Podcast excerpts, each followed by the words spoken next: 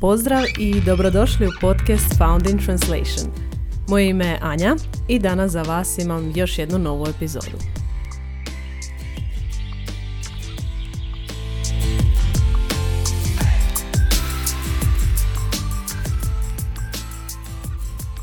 Ovo tjedna će epizoda biti malo kraća od uobičajenih, ali mislim da je vrlo zanimljiva i da zaslužuje onako zasebno mjesto na mom popisu epizoda. Pretplaćena sam na više newslettera i govore često o nekakvim sličnim temama, ali se kroz njih prožimaju onako različite podteme i tako sam u jednom od tih newslettera dobila pitanje, to jest postavlja se pitanje koja je tvoja super moć, kako otkriti svoju super moć. I danas bih to kratko htjela obraditi u ovoj epizodi. E sad, malo sam razmišljala o ovom pitanju i pogledala sam svoje iskustvo i svoje profesionalno i privatno iskustvo i pokušala dokučiti koja je moja super moć, što to meni dobro ide, što mene izdvaja od drugih i nije bilo toliko jednostavno kao što se možda na prvu činilo. Pa evo, prije nego što otkrijem svoje iskustvo, voljela bih samo u kratkim crtama pokušati razjasniti kako možemo otkriti svoju super moć. Pod broj 1 možemo se osvrnuti na svoja prethodna iskustva, to je ono što sam ja napravila. U čemu uživamo, što nam dolazi prirodno, po čemu se izdvajamo od drugih, po čemu smo drugačiji od drugih, što je nešto specifično što mi nudimo, a drugi ne nude. Pod broj 2, nešto jako značajno. Možemo pitati ljude oko sebe što smatraju da nas izdvaja od drugih i ti ljudi mogu biti nama bliski ljudi, privatno bliski ili mogu biti naši klijenti. Na temelju čega vas klijenti uvijek hvale, što nekako uvijek naglašavaju da dobro radite i to je sigurno nešto što se proteže kroz dosta vaših klijenata, dosta vaših projekata. Na primjer, možda ste jako uredni, možda ste točni, možda im dajete neke dodatne povratne informacije koje inače ne dobivaju, možda im da, dajete neku dodatnu vrijednost. To su sve jako značajne informacije koje nam mogu pomoći u budućnosti tijekom poslovanja.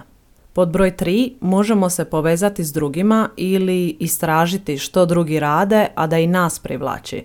Na primjer, ako nismo sigurni što točno nama dobro ide, a privlači nas možda kod drugih, možda nam se sviđa nečiji pristup, možda nam se sviđa nečiji način ili oblik poslovanja, neka vrsta usluge koju oni nude ili vrsta nastupa ili nešto treće, to može poslužiti kao dobar putokaz za nas same. I sad drugi dio ove epizode, što se tiče rezultata koji mogu proizaći iz svega toga, oni su jako značajni.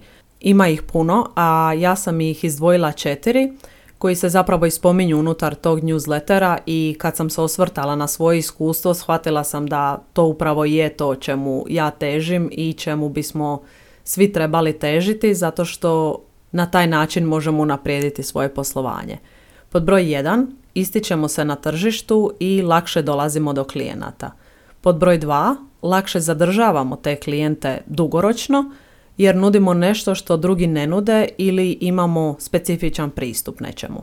Pod broj 3 možemo naplaćivati više upravo zato što se ističemo i zato što klijentima nudimo veću vrijednost.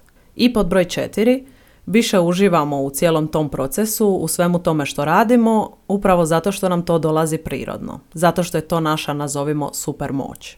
I sad za kraj, kao što sam obećala, navest ću neke stvari koje smatram da ja dobro ili drugačije radim od drugih, a to su, izdvojila sam dvije, jedna je malo konkretnija, druga je malo opširnija. Konkretno jako volim uređivati dokumente i izrađivati tablice, što je onako dosta neobično i moji kolege se često klone toga ili ne vole to ili to jednostavno odrade, ali ja, budući da se bavim prevođenjem, često imam ispred sebe nekakav izvornik koji izgleda kako izgleda i onda mi je izazov da i moj prijevod formatom izgleda jednako ili što je moguće bliže tom izvorniku. I onda ako taj prijevod izgleda jednako uredno, klijenti to često pohvale. Ja to radim s užitkom i drago mi je da i oni to primijete. Drago mi je da je to nešto što njima znači a pedantnost u poslu je uvijek dobrodošla, a pogotovo kad se radi o prevođenju. Dakle, nije bitna samo forma, bitan je naravno i sadržaj, ali evo u ovom smislu sam shvatila da ja jako volim raditi i na toj formi. To je nešto što me opušta. A u malo širem smislu volim izlaziti iz zone komfora sve više u zadnje vrijeme i ne bojim se kad mi netko kaže ne, ne bojim se, ne osjećam nervozu kad me netko odbije, ne shvaćam to više osobno. To može biti ponuda za prijevod koju netko odbije ili to može biti poziv za intervju i slično. Jer sad kako imam ovaj projekt podcasta sa strane uz posao kojim se inače bavim, često sad u zadnje vrijeme pozivam ljude na svoj podcast i spremna sam čuti riječ ne, spremna sam čuti nekoga tko će reći trenutno mi to ne odgovara ili mislim da se neću uklopiti u tu tematiku i tako dalje. To se još nije dogodilo jer sam imala premalo takvih iskustava, tek sam počela s ovim, ali znam da sam već sada mentalno spremna da ću dobiti više odgovora ne nego da i da to nije ništa osobno i da je to jednostavno normalni dio poslovanja i života. U ostalom shvatila sam i da cijenim kad netko kaže ne iz ovog ili onog razloga, zato što to i mene motivira da kažem ne kad meni nešto ne odgovara, jer mi tu nismo jedni drugima ništa dužni, ne moramo na sve pristajati, nije svaki posao za nas, nije svaka osoba za nas, niti svaka suradnja. Tako da kad čujemo s druge strane ne, to može biti motivacija, a ne nekakav osobni napad ili, ili poraz. Eto toliko u današnjoj kratkoj epizodi, nadam se da vam je pomogla kao i uvijek. Možemo se povezati na LinkedInu, nađite me pod Anja Lordanić Mustać, a rad ovog podcasta koji je besplatan možete podržati na buymeacoffee.com kosa crta found in translation. Svi linkovi nalaze se ispod ove epizode.